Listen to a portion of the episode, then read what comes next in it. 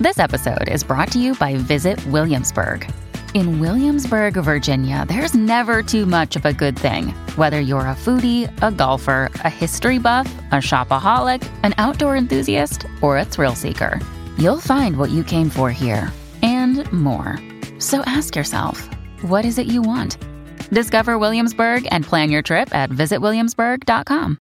Another day is here, and you're ready for it. What to wear? Check. Breakfast, lunch, and dinner? Check.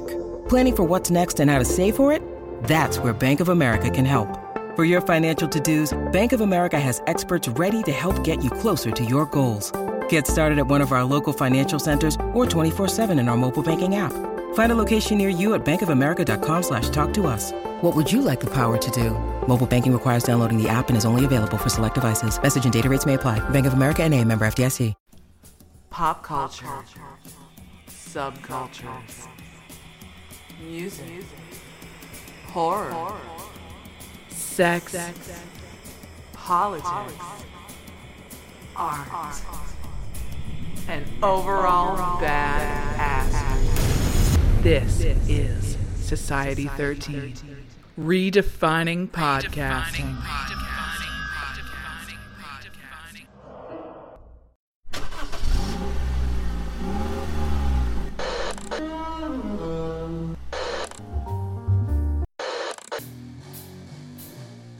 Music. Music. Horror. Horror. Subculture. And, overall, bad, Welcome, welcome, welcome to Kettle, Whistle, Radio, Radio, with your hosts, hosts Dave, Dave, and Sean. Sean.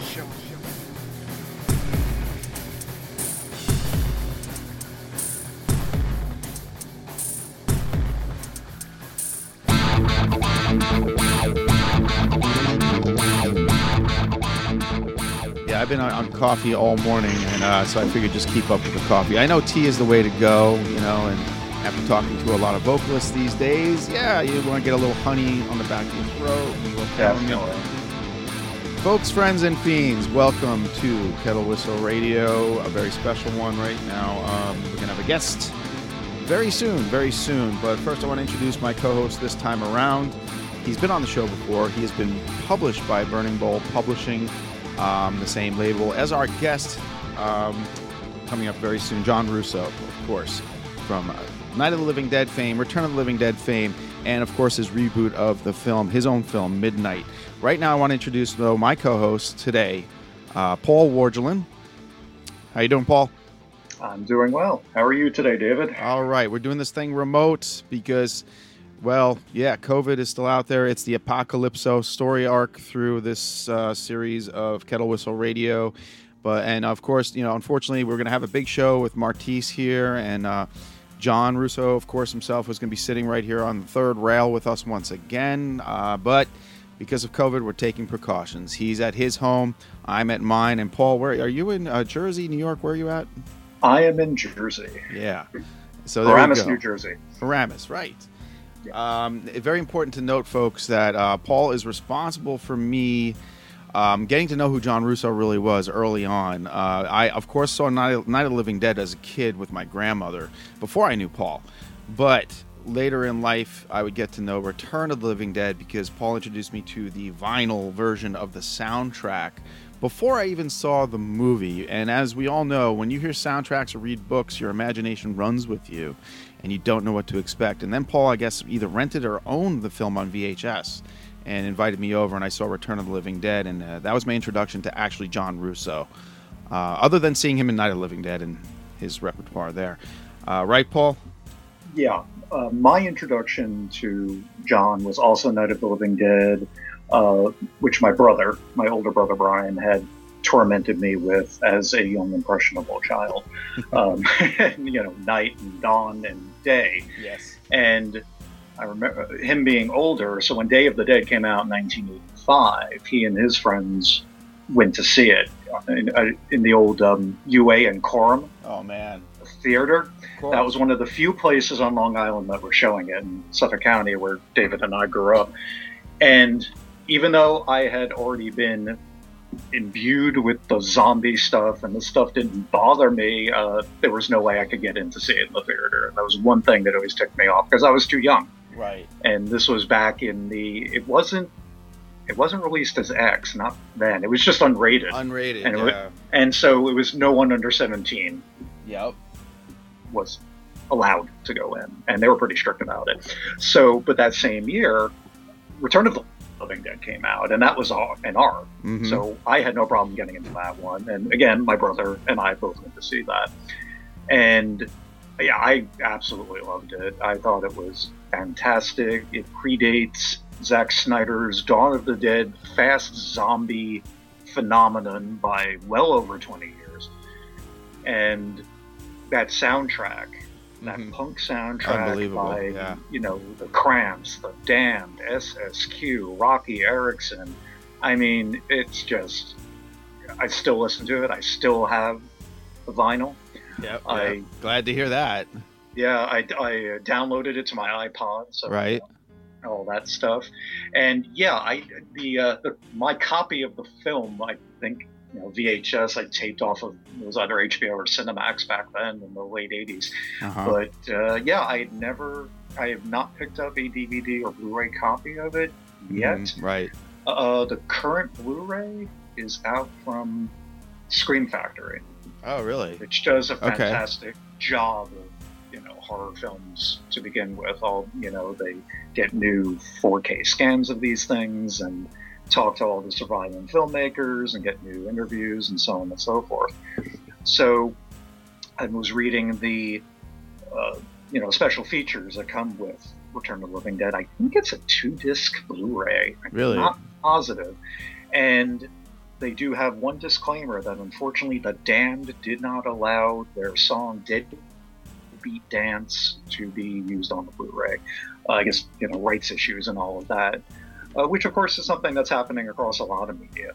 Yeah, Um, definitely. Nobody ever expected these things to, you know, uh, live in perpetuity, which a lot of them are doing. Absolutely. Um, on top of all that, uh, like I said, uh, Mr. Russo will be joining us uh, very shortly here. I just want to say this, though. Uh, we've come full circle because, uh, again, I, I, never, I never thought we'd get this opportunity. You know, um, uh, of course, Romero is gone now. Um, and we miss him greatly, uh, of course. And, you know, uh, it's they say never meet your idols. I, I didn't get to meet George, unfortunately. Um, eh, but I got to tell you, some of the guys I have met, you know, whether it's Savini and now Russo, and like, it's just like, um, and John Amplas too, who also shows up in Midnight, the original. Just meeting these guys, it's just it's it's larger than life. Uh, I've met like, uh, gosh, some, most of the, some of the cast from Night of the Living Dead and the Crazies, and working all these uh, Living Dead weekends up at Evans City, and something I wanted you to take part in. So I, I thought it was really important that you get to do this interview with um, Mr. Russo himself, give you this opportunity because you know you kind of opened up my world to uh, his work. Even though I did see Night of the Living Dead, not realizing who and what I was watching at that time. I think I was six, but uh, yeah. So uh, and of course Dan O'Bannon had a lot to do with Return of the Living Dead, and that that was his buddy. But Oh yeah. Maybe you'll get him Yep. talking about that. I don't know. I don't know. Uh, Return of the Living Dead. Who knows? But we're gonna We'll be have, talking. we'll have to see. I mean, uh, yeah, I, I just I appreciate the opportunity. Yeah. You know, to talk to John. I I was fortunate. I met George twice at two different events, probably nearly a decade apart. Mhm. and the second one was uh, like you know like a Living Dead celebration, and so I got to meet uh, you know David Emge and uh, Ken Foree, Yes. Adrienne Barbeau, um, Joe Pilato, Yeah. Gary Carr, all these guys, and they are just the nicest bunch of people. Yes, they are gracious, gracious to their fans. completely just yeah gracious to their fans, Uh-huh. down to earth, and they clearly love what they do Yes. And it just absolutely shows. And they were all just very fun to chat with, and you know they were up for oh yeah, have a photo taken, and so on and so forth, and just you felt like you were among a family, and they all treated each other that way. And I know that's a cliche in a lot of these instances. No, I'm here. I'm here to tell you, you're spot on. That's how they treat Yeah. each other in person. I see them at the festivals. Yes. Um, but before we get to it, because uh, our guest should be uh, calling in shortly, um, are you ready to interview Mr. Russo? I think I am. I think uh, you know. I think what I'm just going to let him go. yeah, that's one thing. Uh, we have to be careful with that, and I'm going to tell him. You know, we're not doing politics on this one. That's going to be on the pop off with Martise. This is a two parter. She was supposed to be here, so uh, we're going to be handing uh, Mr. Russo off to Martise after this interview, and you'll get to go tune into the pop off when you want to hear the rage of Russo. uh, I like yeah. that. That's oh, I'm telling you. Call this episode "The Rage of Russo." I, will have to tell Martise that, but it's uh, yeah. I, I, we're clearly going to be talking about uh, midnight, and um, you uh, probably have some questions for him. I hope, and uh, he definitely will have some answers. I, that I can guarantee. But uh, folks, friends, and fiends, thank you for tuning in, and uh, stick stick by us um, for John Russo, Mister Night of the Living Dead himself and uh, the reboot of Midnight, which will be available soon. Got my screener. And um, all right, stick with us. We'll be right back.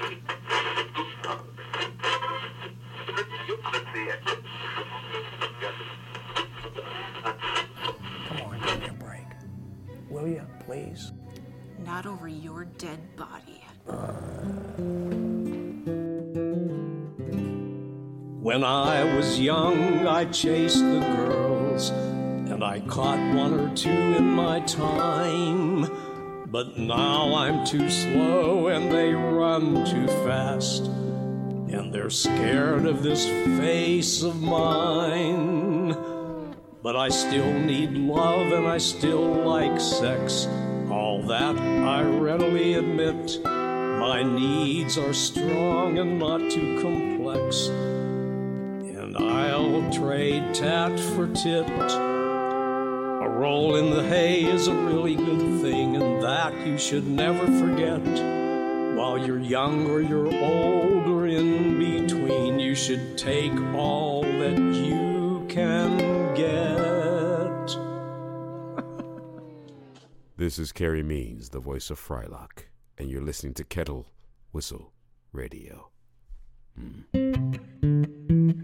Zom, zom, zom, zom, zombie dooby, zom, zom, zom, zom, zom, zombie dooby, zom, zom, zom, zom, zom. All right, folks, thanks for hanging in here. We have the legend right now on the line, okay? John Russo is back on Kettle Whistle Radio. John, it's so good to hear your voice again. I, I wish we could see you. yeah, it would be a thrill, wouldn't it? it would be, actually, yes. Yeah. Okay. but this dumb COVID, you know? Yeah, I know. I know.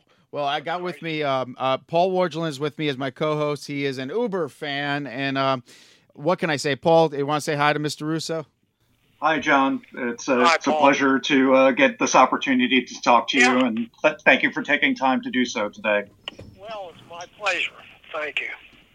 All right. Well, anyway, I just just so you know, Paul introduced me to your work pretty early on, um, outside of Night of the Living Dead, and uh, it, it, came by way, of course, Return of the Living Dead, which we've talked about on this show many times. Um, and then uh, Midnight came along uh, for us a little later, even though that was before. Um, and we both are huge fans of the original Midnight. I just want you to know that, right, Paul? Yeah, yeah I kind of know. Every time I'm at a convention and you know people come up and say how much they like the film, and then and uh, they post about it on uh, on my Facebook pages and so on, and they even like the music, and the music's very good actually by the the Sound Castle. So yes. recently, I mean, a couple of years ago, I guess the music was remastered and re-released by a British company with a really, really good artwork on the album cover. Is that right? Vinyl. Yeah, and we used some of that music in the original music in the in the in the Midnight 2020. That's what I call Midnight 2020. Okay, right, right. It's called. It's still called Midnight, um, you know, but I just to distinguish them, it doesn't say Midnight 2020 on the on the artwork or the or the DVDs or Blu-rays. Right. It just, it just says Midnight Absolutely. Yeah, no, the soundtrack definitely sticks out. It, the whole film is is very effective. It's still so resonant there we go. today. I mean, I felt, you know, I watched it recently and I felt, you know, this could be something from obviously today's headlines in 2020. And I yeah, have well, here with the me same stuff the still happening. Serial killers and people that capture Yes. women and all that stuff. I was gonna say- it goes on and on and on. It's deplorable. I was um, kind of inspired by, uh, I think, anyway, um, if I can have the chronology right, but um, thinking about um, James Dickey, uh, Deliverance, you know. Of course. James Yeah. Dickey made a comment at one point that people have an intense fear of being set upon by strangers. And that's basically what Midnight is all about. But I don't like to just have, you know, people being captured or killed one after another without some dominant theme to the story. And I think, you know, the idea of a, of a strong theme to whatever you're writing or producing is what sets it above the other stuff that's just, you know, let me have a killer and he'll kill one person after another and there's not much character development and so on and so on. Those kind of things don't don't stand out and generally now don't succeed. Right. Uh, I when I met, first met you and I interviewed you here in at Helm's Deep, um, I said how much I thought uh, Rob Zombie borrowed from you with House of a Thousand Corpses and the Firefly family. I thought it was a huge influence on Rob Zombie, whether he said it or not. Um, I, I just felt that. But you back then, you you all right? You took on misogyny, syst- systemic racism, uh, religion, incest, Satanism, backwoods mentality, racial racial mis- misappro- racial misappropriation, all back then. And this is what it was shot in '81, but it was it has a '70s feel to it. But just well, amazing. Have been going on for the, entire history of the human race. So, uh, and I'm, you know, I mean, I'm, I'm a very well-read person, an educated person, and I, and I, you know, I, social, political, and cultural issues are intense, uh, of intense interest to me, and so that's that's what that's what I write about, one way or another. Paul. Yeah, I think that that absolutely comes through in your work, and certainly here in Midnight. I have uh, the Overlook Film Encyclopedia of Horror, which was edited by Phil Hardy, and uh, this version's from 1993. But they have a very good overview of your film and a very uh, flattering review of it. Uh, after her policeman father has tried to rape her, Nancy, Melanie Verlin, leaves home to hitch her to her sister in California.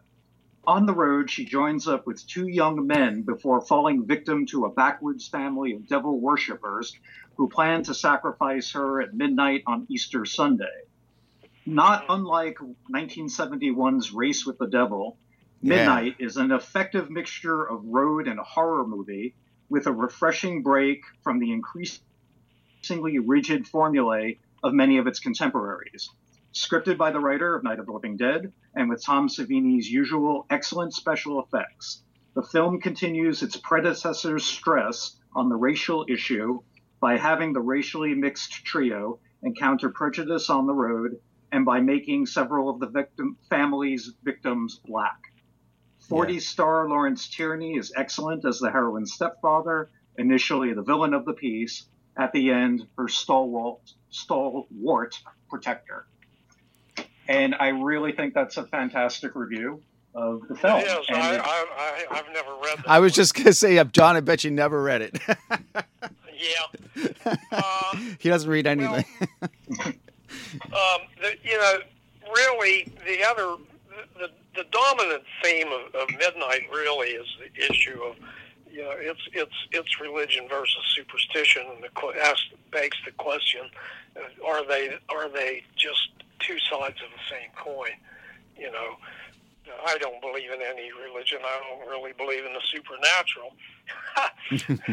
you know, and I think I think people people can be deluded in, in either direction, and the people in in the in in in the, the Midnight the movie and the novel are are deluded in opposite directions, and that's the con that's the main conflict, and that's you know, the novel in, uh, goes into that in more detail. I had hardly any money to make the movie. It was basically made by me and three other people. It was me, John Rice, and Eric Baca and Paul McCullough, Right. with a few other people that helped out on certain days, but not very much. In fact, Savini didn't do a whole lot. He, you mentioned his special effects, but he didn't do them all. He uh, sculpted. He he brought me the uh, skeleton parts, the the skeleton and the skeleton parts from some, from another movie that was being made at that time, and uh, and so I used those parts. And he sculpted the face of the dead mother, which was a, actually a mistake. Oh no. it's I'll, I'll explain that. But uh, um, and then he left to to work on to be in Night, Knightriders. Oh yeah. So the rest of the blood effects and the gunshot effects and all that I did. Yeah. So that that's just I had to had to do that. But but um, it, it's interesting uh, not to dump on Tom, but you know to make a point uh, for for young directors or any kind of director, the special effects people often think that tend to think that their effects are the movie, and they when it comes time for them to haul out their their uh, artificial constructions or whatever they're doing for the movie, they bring the they bring the stuff. They march the stuff onto the set with great pride, and which they should feel, Yeah. you know. And it's fun to work with them because they they get they get completely involved in what they're doing, and you and they're enthusiastic and so on. But in the case of that that mother, uh, I was ta- I was talking to Tom about the effects that needed to be done, and I and I said the mother, you know, is is the whole the idea. It's supposed to be a shock that you meet these people when they're kids, and then I don't say I don't have a, a Chiron that says 20 years later. It's supposed to be a shock when you realize that these are those same kids Right, grown yeah. up and and t- t- five times as evil as they started out to be Mhm. and and so uh, you you need to realize that it's the same people. When you see the mummified mother, you're supposed to recognize her from having seen her in the front of the film. So Tom was saying, "Well, I'll sculpt, I'll sculpt, uh, uh, I'll make a mask, and I'll do this, and I'll do that." And you know, when people are mummified, a lot of times they turn black. And he said, "I'll do that." And I said, "Tom, wait a minute." you have to be able to recognize that woman as the same woman you've seen in the front of the film. Only, only she's aged by 20 years and mummified, but she still has to be recognizable. Well, he showed up with a mask, and I couldn't stop uh, production. I didn't have the money to shut it down, and so I'm waiting for five hours while Tom gets that mask on Jackie Nickel and so on and of course you can't you can't recognize her as the same woman. I, I showed the movie to George Romero Oh no. in uh, in his office, and true enough, he was kind of distracted thinking about business things. But he said, "Who are those people?" Oh jeez. oh.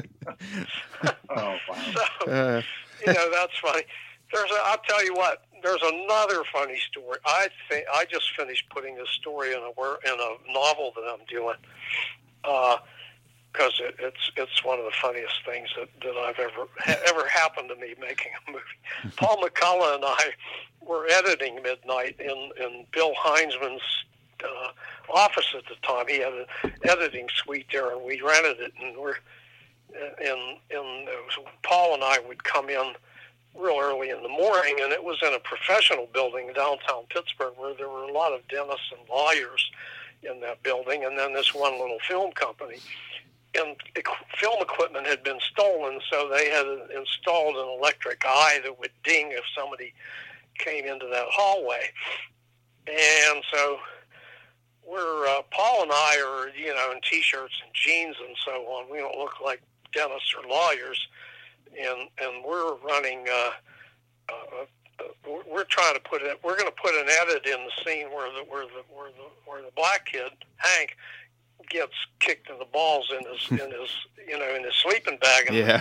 the, the fake cops are beating up on him, Yep. and, and he's screaming, and so you're hearing these screams reverberating in this little room as we roll the sound tracks back and forth over the sound reader, and then the bell dings, and I roll back my chair, and I look down the hall, and it's a fairly long hall, and there's nobody there at first, and then this guy in a suit and tie pokes his head around the corner, and he's got a scared look on his face, and he says, "Are are are, are you the the the, the, the dentist?" there was Yeah. no goddamn way that he wanted me to be operating on his teeth. So, That's awesome. We just cracked up. I love it. It was hilarious. It doesn't get better than that. What? It doesn't get better than that.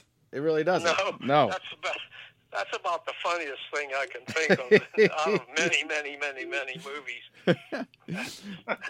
So, uh, uh, with the uh, with the reboot of Midnight, I- I'm just curious: Are you uh, going to be following some of the same themes? I mean, I, I watched it. I don't want to give spoilers, but um, some of the same themes here between the racism, the incest, the race, the you know, systemic racism, uh, backwoods mentality. Are you tackling the same things and corruption? Oh, you're asking me a question, assuming that the people listening haven't seen it. Correct. Well, uh, first of all, uh, Gary, you know, we almost had this movie financed a number of times, and one of the times was that Rob Lucas is uh, Rob was one co-producer with me and Gary on My Uncle John is a Zombie, Yes.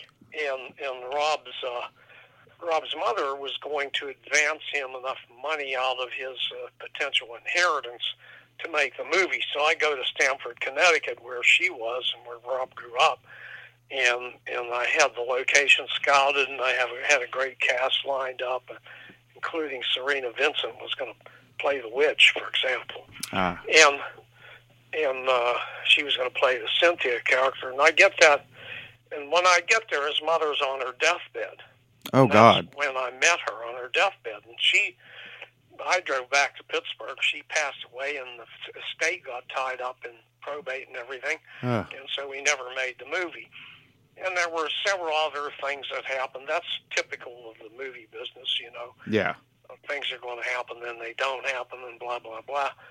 So so um, uh, then recently, Gary uh, Vincent said that he would like to make it on a low budget and shoot it digitally, and and direct it. And I I would be an executive producer, and you know, of course, I wrote the screenplay hmm and I Gary has been doing a great job. He's been doing many, many movies, Yes. shooting digitally and getting them into distribution. That's a long story, but it's an education in and of itself. I should probably I should probably add, John, that uh, again, Gary Vincent is uh, Burning Bulb Publishing. He's our publisher, where he has he's our label, and uh, been a great guy, you know. And uh, yeah, go on, Yeah. go on. I'm sorry.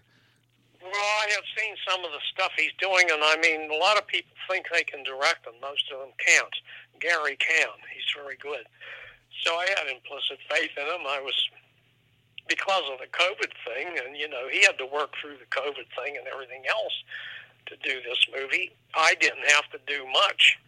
I had already written the script. I played the part of the priest. In the original Midnight, you don't see the priest; you just hear his voice. Right, right. This time, you see me as the priest. That's for sure. I love I love that scene. just did a great job. He took, he had to make adjustments because of COVID and the difficulties of, of getting certain scenes and getting populating certain scenes when you're supposed to have social distancing, all those things. So there's a supernatural element to the new Midnight yes. that I didn't want in the first one because I'm dealing with the banality of of, of, of, of murder, you know, and and the, hmm and the, um, the down to earth aspect of it, the fact that there is no, there are no miracles and nobody's coming to save you, and and and and. Uh, and there's no goddamn Satan either, you know yes. you know, but the new but the new version does have very effectively it has a, a supernatural element, hmm and uh, and it works. You know, it's it's it, it's really entertaining, and it's I think eminently marketable. I think it's it's going to do very well, and um, the whole cast and crew and everybody that worked on it under these trying COVID situations is, to be congratulated. Yes, I, I enjoyed it thoroughly. Um, I own a copy of it. I got the Blu-ray.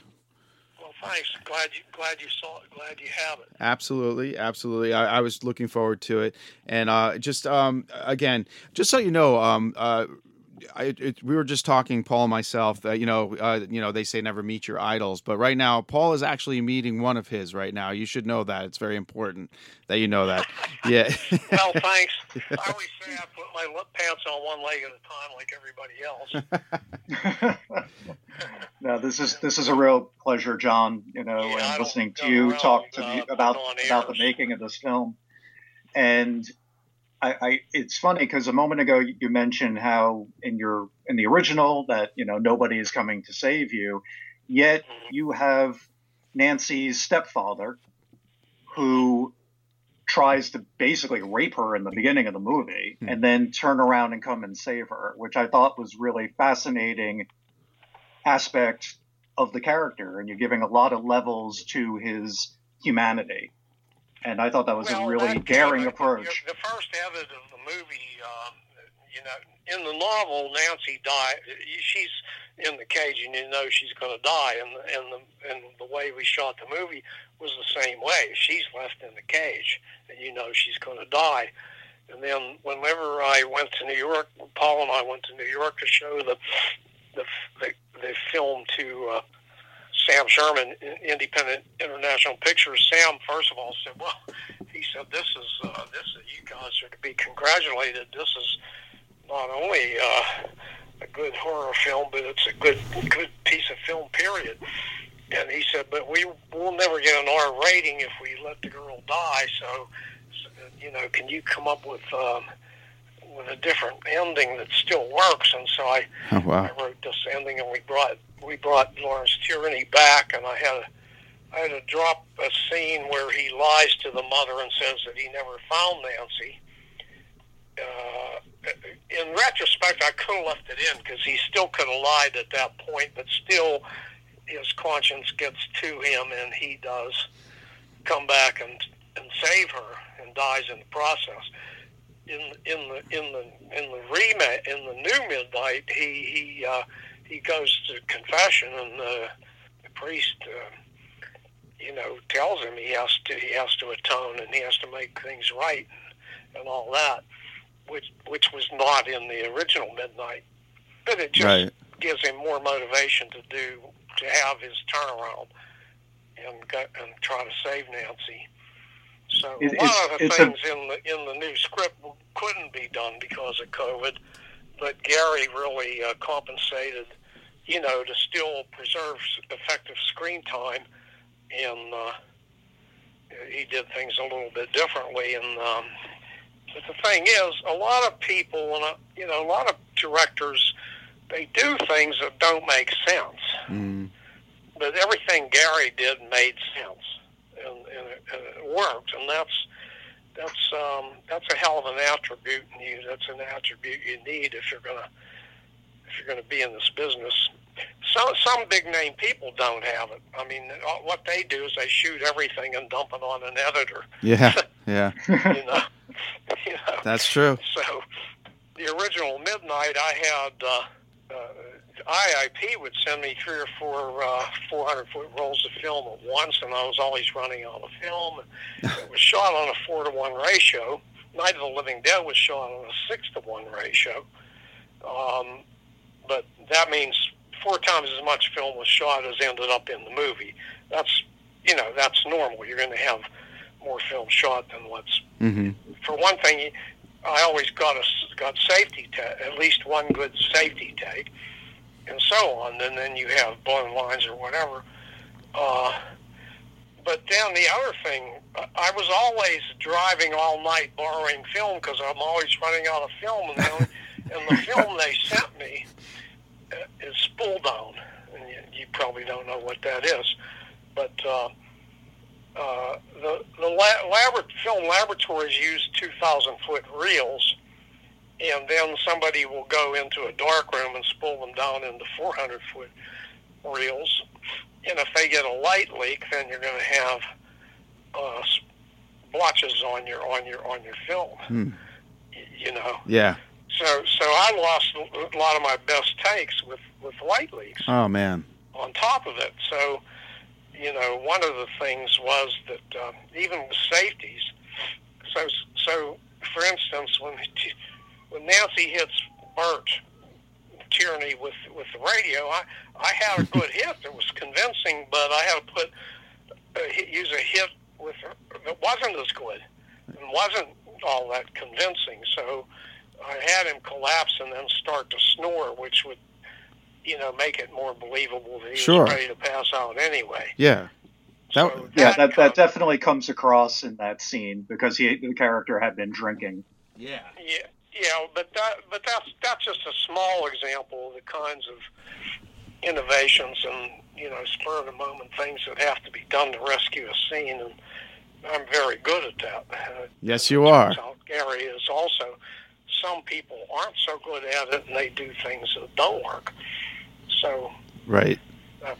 I noticed. I noticed too, John. Um, just because I'm from the area, a lot. Did you use a lot of the same locations on the reboot? No, No, uh, uh, none. none of them. Not even like when they picked no, the girl the up. reboot was it was shot in in and around Clarksburg, West Virginia. Oh, okay, okay. Uh, Gary's Gary lives in Clarksburg. He's his day job is he's a techie, very skilled technician Yeah. uh, for the FBI. Yes. Or should we have said that? um, I'm not afraid of the dark, but you should be. There are things that dwell here in the dark. Things best left unseen. With the initial smoke cleared from the fall of tomorrow, the blood now flows even thicker with dwelling in the dark. Eleven stories. All bits of the same mysterious puzzle, fitting together with horrific parallels to its predecessor. Get ready for new, truly terrifying tales set in the broken world from the fall of tomorrow. Take a closer look at what's now dwelling in the dark. If you dare. Available on Amazon in traditional print and ebook. Get your copy today. Visit www.fairlydarkproductions.com for more info on the author and his work.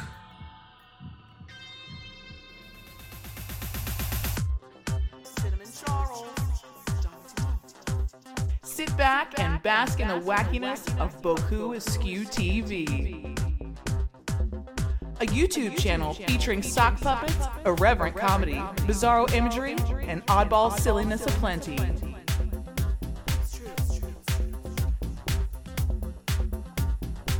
To watch now, visit youtube.com slash Boku TV.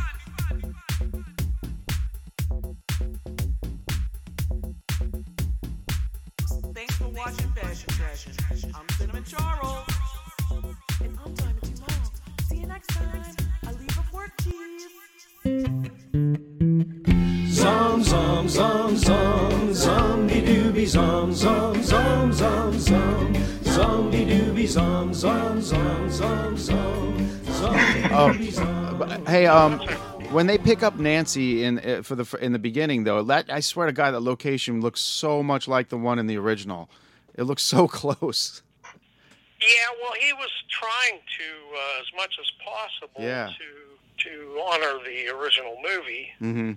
You know, and I think it's a mistake if you try to honor the original too much. Then, Yes. then why remake it? What's the point? Yeah. That's that's the good thing about his remake that it does go in this different direction, but yet it, it pretty much, you know, preserves the feeling of the original.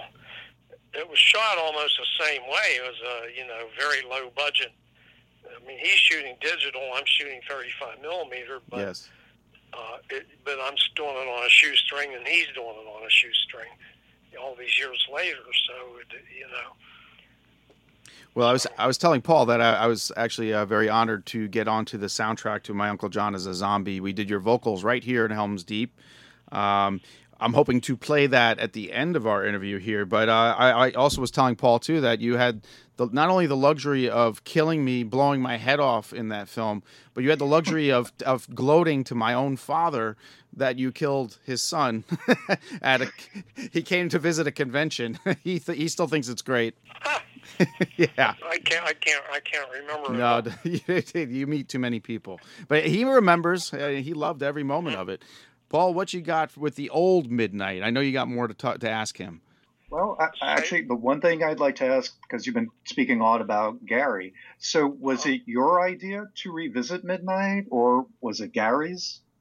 To revisit the movie. Yeah. Yeah, yeah. Did did you? Was it your idea well, to, to do this remake, or was it Gary's? do some of the things that I couldn't afford to do way back, you know, and and and, and Gary liked the original movie and so on, and he, so he said that after doing this string of uh, low budget movies that he's been doing and successfully getting them into distribution, he decided that he wanted to do Midnight, and he just feels very strongly that it's, that it's you know going to make money and so on. And it looks like he's going to be right. so I was uh, glad to let him do it.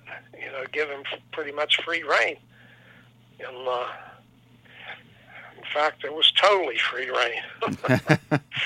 so I told yeah, well, him I trust you implicitly.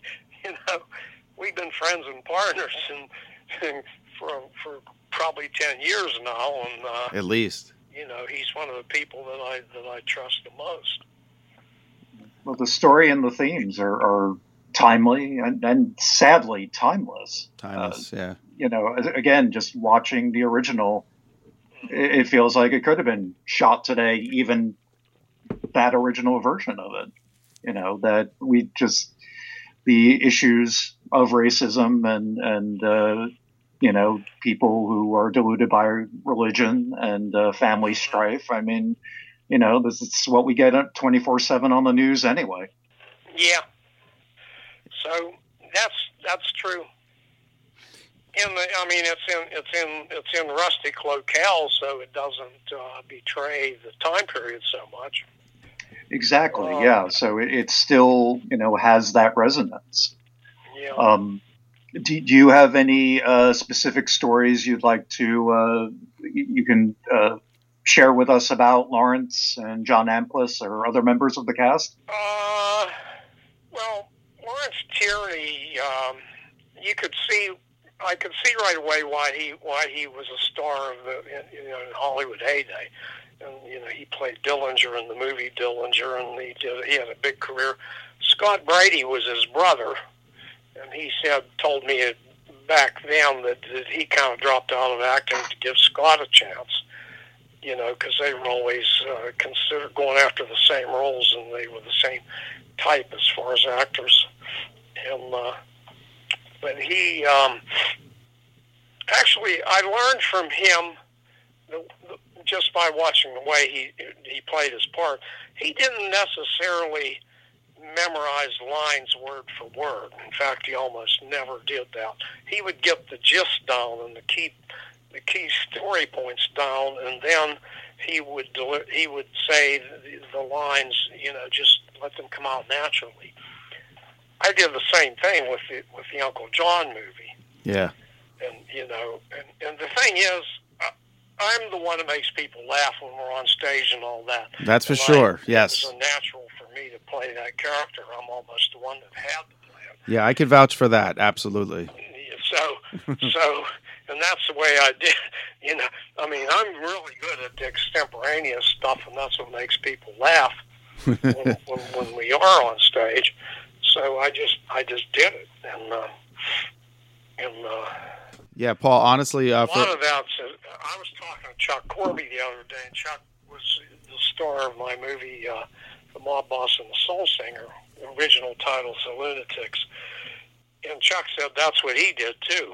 You know, he did the same thing. Yeah, I went to that premiere. That was a great you know, premiere. He's, he's very he's like a Joe Pesci type, and Yes. and uh, he and Joe Pesci actually had the same manager, uh, Joe Joe D'Onofrio from from from uh, I want to say from Youngstown, Ohio. Okay. But Joe's a big a, a force in the industry, Grammys. So, but and I think um, uh, I, I would guess that Pesci used does a lot of that. A lot of his he's he's just great, and it's pro he probably uh, outlives a lot too. But he really does it. I don't know that for sure. I don't know the. I- I've never met him. Funny thing, I did see him without knowing it. back in back in the seventies. Really? Russ Streiner, Rudy Ricci, and I went to New York for uh, some kind of thing, and and while we were there, the Electric Circus was a big deal, and the the guy, the YMCA guys, YMCA. oh, God. Oh, the the village people. Village people. yeah, yeah. We went we went and saw the Village People, and we went to the Peppermint Lounge and saw Joey Dee and the Starliters. They had the There. Peppermint Twist, right? Yes. Well, I didn't know till Chuck told me years later that Joe Pesci was was was uh, in in the, in that band. He, Oh, my he was uh, he was one of the Joey Dee and the Starliters. Yeah, I, I, so I saw him. That's incredible. I wanted to tell Paul and also uh, other our, our listeners out there that don't know Chuck Corby uh, is a crooner, a local crooner. He's amazing, amazing singer. And first time uh, Mr. Russo came in here, he came with Chuck, and we played some of his music too. Paul, definitely worth looking into some of Chuck Corby's stuff. Okay, I'll make a note of that. new Cool. album coming out in January, uh, and it's all with uh, live musicians and no pre-recorded tracks, and Ken, people like Kenny Blank and Kenny Blake and uh, trying to think now. Oh, gee, I can't I can't think of the other names, but they're well known. But anyway, they're all great musicians. I haven't heard it yet. That'll be a whole nother show. We'll have you guys on. Yeah, Absolutely. He's been working on it for about a year, recording um, in uh, in the Keysport. There's a studio called Mo- Mojo Boneyard Studio. I know it. Fabulous studio. Yes, yes. Yeah, I recorded. Well, Chuck and I recorded my Eve of Destruction song there. Yes. Oh, Paul hasn't heard that one yet. You know, I want to mention this too. You were talking about yourself on the set. Now, here's the thing, Paul. When you go, if you're on a Russo set, it doesn't matter if it's 14 hours, it doesn't matter if it's eight hours, it doesn't matter if it's 20. He keeps you entertained. Okay. Um, Do I? yes, you do. Yeah. Yes, you do. Uh, you absolutely do. Whether you're just, just you just have a way. You're a natural, and uh, it, it, those hours disappear. You just wait for your next scene, whatever. Um, yeah, it was a pleasure working with you, and I had so much fun. The most I've been on a lot of sets at this point. Most fun was yours. I'm just going to say that. Well, thanks. Well, Absolutely. we appreciate everything you contributed and the way you, you know, all the things you did, all the things everybody did on a low budget movie like that. Thank you. And uh, I think we all can be proud of it. Yes, I I- yes for Uncle John. Now, um, Paul, I'm sure you got a couple of midnight questions left for him. Um, yeah, I said just uh, anything you you'd love to share about uh, the making of it and and uh, how you would compare uh, filmmaking from then to now and Ooh. how the story has evolved. Going way back, uh, Russ Streiner and I um, Mhm. and Rudy Ricci, when we were partners, one of the things we wanted to do was we wanted to become our own distributors, and we made some efforts in that toward that end. But it cost millions of dollars to to really distribute anything in those days, and you know, 35 millimeter prints and you know, a thousand prints that might cost seven thousand bucks each, and all that stuff. So we we we didn't get that off, off totally off the ground, and uh, but and also I like the small productions.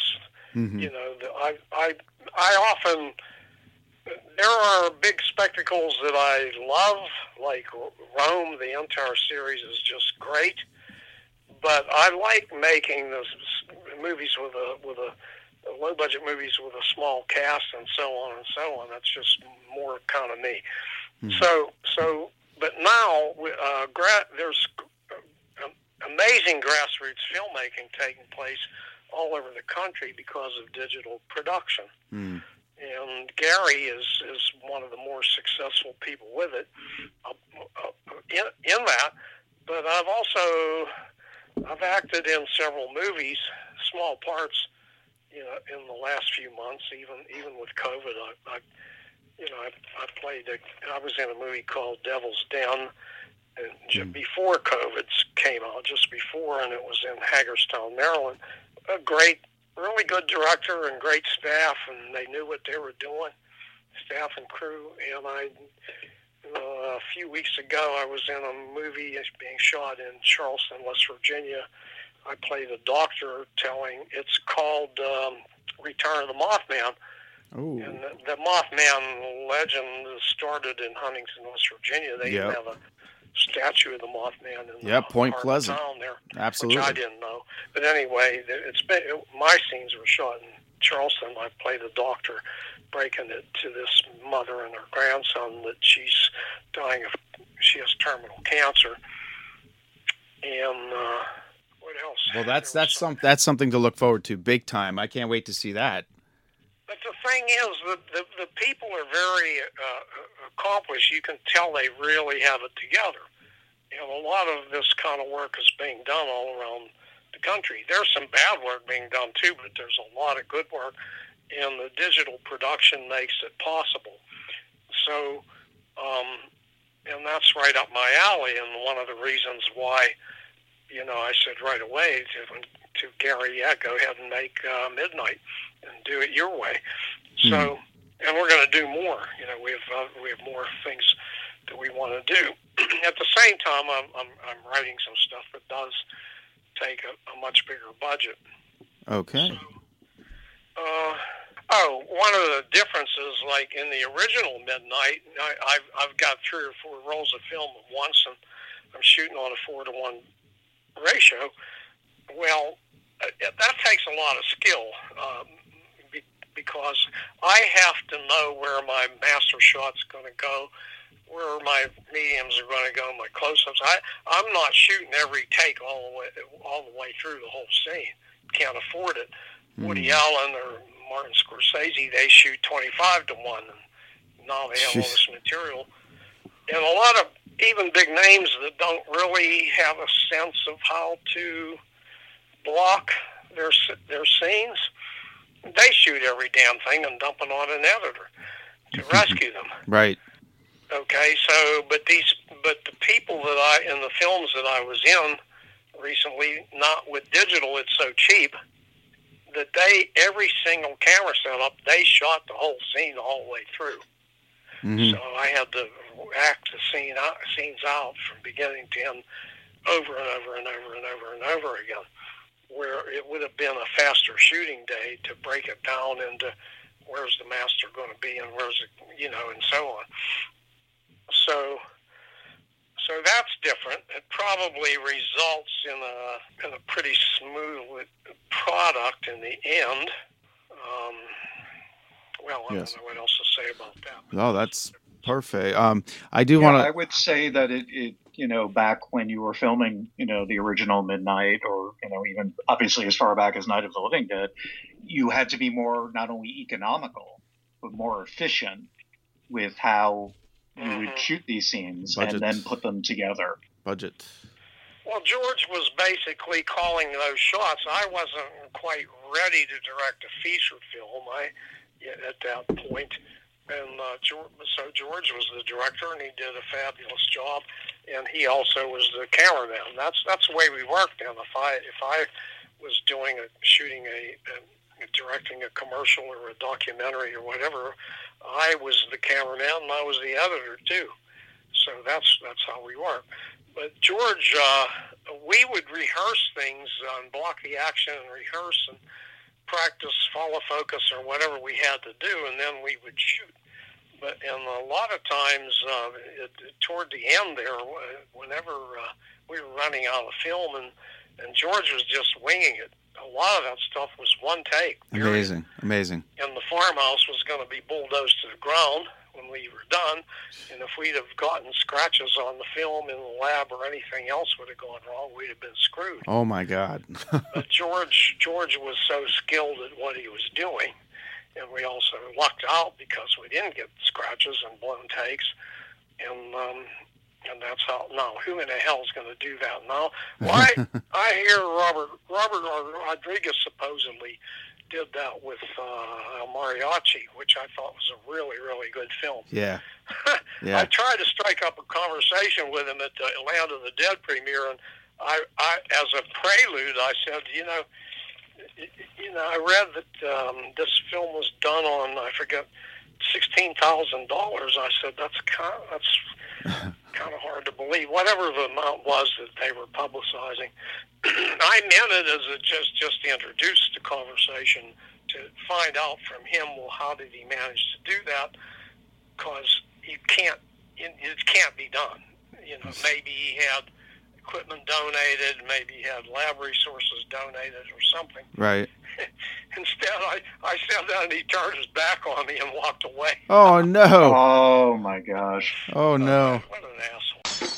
but he may not be an asshole. I don't well, at that moment in time, he was. Yeah, I have to. Agree. I have to agree. You, you would think one filmmaker to another that he would have, but I, it seemed to me that he, But but meanwhile, meanwhile, Paul Paul doesn't know this that you, you uh, one of your biggest fans is Kirk Hammett of Metallica. I did yeah, not know well, that. I don't know if he's seen uh, Uncle John or not. I, he said at one point that he likes everything I do, Yeah. and I reminded him of that. I Sent an email, and um, I sent it to his uh, right hand lady, um, Okay. uh, uh, Shelley Veneman, and asked her to send the link to Kirk. And I haven't heard anything, so I don't know if he's seen it or not. Hmm. Okay. Um, we'll have to look into You know, that. eventually, he may comment on it. I, I have a feeling he's going to like it because it's right up his alley, you know. I'll have to have my people talk to his people. you, you know, I have that kind of clout. Oh man! But uh, hey, you know, we should tell folks here uh, where to find your stuff that's for sale right now. Are you still selling Return of the Living Dead scripts and books? Uh, yeah, I get. I don't know if I have them. Uh, well, I don't have them any more novels Okay. Oh, boo me. on, and uh, Okay. but I the scripts I I have. I I think they may be listed on eBay. Okay. Uh, but Burning Bulb Publishing has a lot of your new stuff, correct? Yeah, yeah. Yeah. So Burning Bulb Publishing. course, they have the movies. You know, they have they have Heartstopper and the Mob Boss and the Soul Singer. I own all those. John Midnight, Yep. Majorettes. I think maybe I don't think they have Majorettes. I'm not. That's a But good anyway. question. I'd like to know the answer to that. Yeah. Well, Lionsgate has the rights to it and to the Majorettes, and people ask me about it, Hmm. and uh, they used to bring it out, reissue it occasionally, and I have no idea what what they. Um, uh, oh, for oh, for actually, wait a minute, they don't have the Majorettes. They Okay. have Midnight. Oh, oh, the original. Yeah, at one point they were going to reissue it and wanted me to do commentary tracks, and I didn't want to do them without getting paid Yeah. because they've made a ton of money off of that movie. Yeah. Give me a break. What and the heck? they they wouldn't pay, so I didn't do them. So I don't know what the hell they're going to Ah, do. boo that. Okay. Well, I'm glad we know that now. Um, anything else uh, in closing, Paul? Just that. Uh, uh, again, thank Well, you, John. This has covered, been we fantastic. covered just about everything, I yeah, guess. just about. Paul's got one more for you. No, just wanted to say, John, this has been fantastic. Thank you for taking the time to talk to me, and uh, it's a pleasure, you know, meeting you Well, at least my pleasure. virtually. No I hope we can do it in person someday. um, one of my current things, I wrote I wrote a s- s- screenplay called in a novel called Rufus Buck. Okay. and we're on the verge. Hate to say it because you know things go through their paces, but it looks like we may get a budget in the millions to to make this movie. I call it's a western horror story, but it's it's based on a true story, Ooh. and so um, I have a, a friend of mine working up the budget now, which is what the investors want next. They've already it's already had a bunch of readings, some small revisions, which I did, and they loved. So it's so far so good. Okay. Uh, but uh, Rufus Buck was um, he was there was a gang of five uh, um, mixed breed black and Creek Indian teenagers, and they went on a raping and killing rampage that lasted for 19 days in 1895 when it was just awful the things they did, and they were caught. And Judge um, Isaac Parker Fort Smith, Arkansas, the hanging judge, hmm. sentenced them to hang, and they were all five were hanged uh, from the same gallows in 1896, and that's um, so. I have a fictional story uh, built around that that's that's full of twists and turns and intrigue, and you know, some people said they thought that it was one of the best things I've ever written, and I like it a lot myself. I'm pretty sure that, uh, yeah, Paul and myself, our ears just perked up just then. I think so. Yeah, we're oh, yeah. already yeah, we're already looking forward to that. Um, you know what we should talk about real quick? What's the release date um, for um, Midnight, the reboot? I think it's already considered to be in release. I guess. Okay. You, know, you can talk to Gary about it more, more specifically. Okay, and the Blu-ray is I mean, available. He's selling the DVDs already. Okay, so go to folks burningbulbpublishing.com. Uh, check it out. You can find all our stuff there. My stuff, John's stuff, of course. Um, I, I, by the way, John, I do have a new comic book out called Doctor Peeler, Demon Psychiatrist. That's also at burningbulbcomics.com. Issue number one, issue two and three are on the way. Um, yeah, it, it's pretty, it's fun. I like I said, I, I again, I don't borrow from your monsters. There's a little dedication to you in there, by the way, in Doctor Peeler. Thanks. Absolutely. We uh, well, we loved what we do. yes, indeed, we do. Some things Sam Sherman told me a long time ago. He said, "Not everything we do in life is successful." Well, that's that's a good thing to keep in mind. Some people get discouraged and bitter and never do anything. So you just have to ride with the blows and keep going, and you know, and and you'll have your successes by and by. It doesn't get better than that, Paul. Yep. I, I agree. I think that's great advice for everybody uh, who wants to do anything and get them themselves out there, and uh, yeah, just turn uh, you know your uh, mistakes into opportunities. Take the dive you know, and learn and learn from everything that you do. Take the dive. Right. Absolutely. Thank you so much for doing this, uh, and I hope to God that me and you can uh, get a table again sometime and, and represent these conventions. Aren't you looking forward to getting back out there? Well, I have about fifteen of them uh, lined up, really good ones yeah. lined up until COVID hit. Yeah. I got I was in England. I got back from England uh, March first and then everything started to be postponed and canceled. So, yeah, yeah. Yeah, who knows? A lot of the things have been moved into 2021, but who knows if they'll happen? Right. Right. All right. Well, well thanks hey, a lot. all right, John. Hey, thank you so much for doing this, and we appreciate wow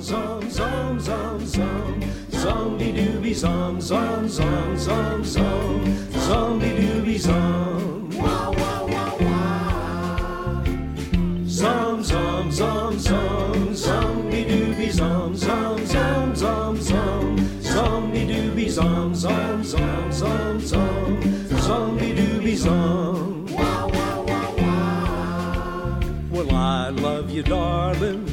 Love to munch on you. I want you darling to make a lunch of you. I need you darling. I need to munch on you. Well come come come come come into your body parts come here darling. Let me munch on you. Well I never yes you see I never hate nobody like you. I crave your body yes I crave your body. Strawberries and whipped cream too. Come come come come. Make my dreams come true. I need you darling I wanna munch on you I need you darling I'd love to lunch on you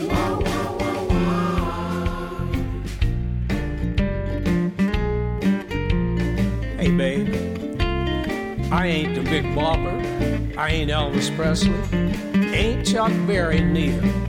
This is your Uncle John. I love all the things you got, and I gotta have some. I want you real bad, babe. I want you real bad.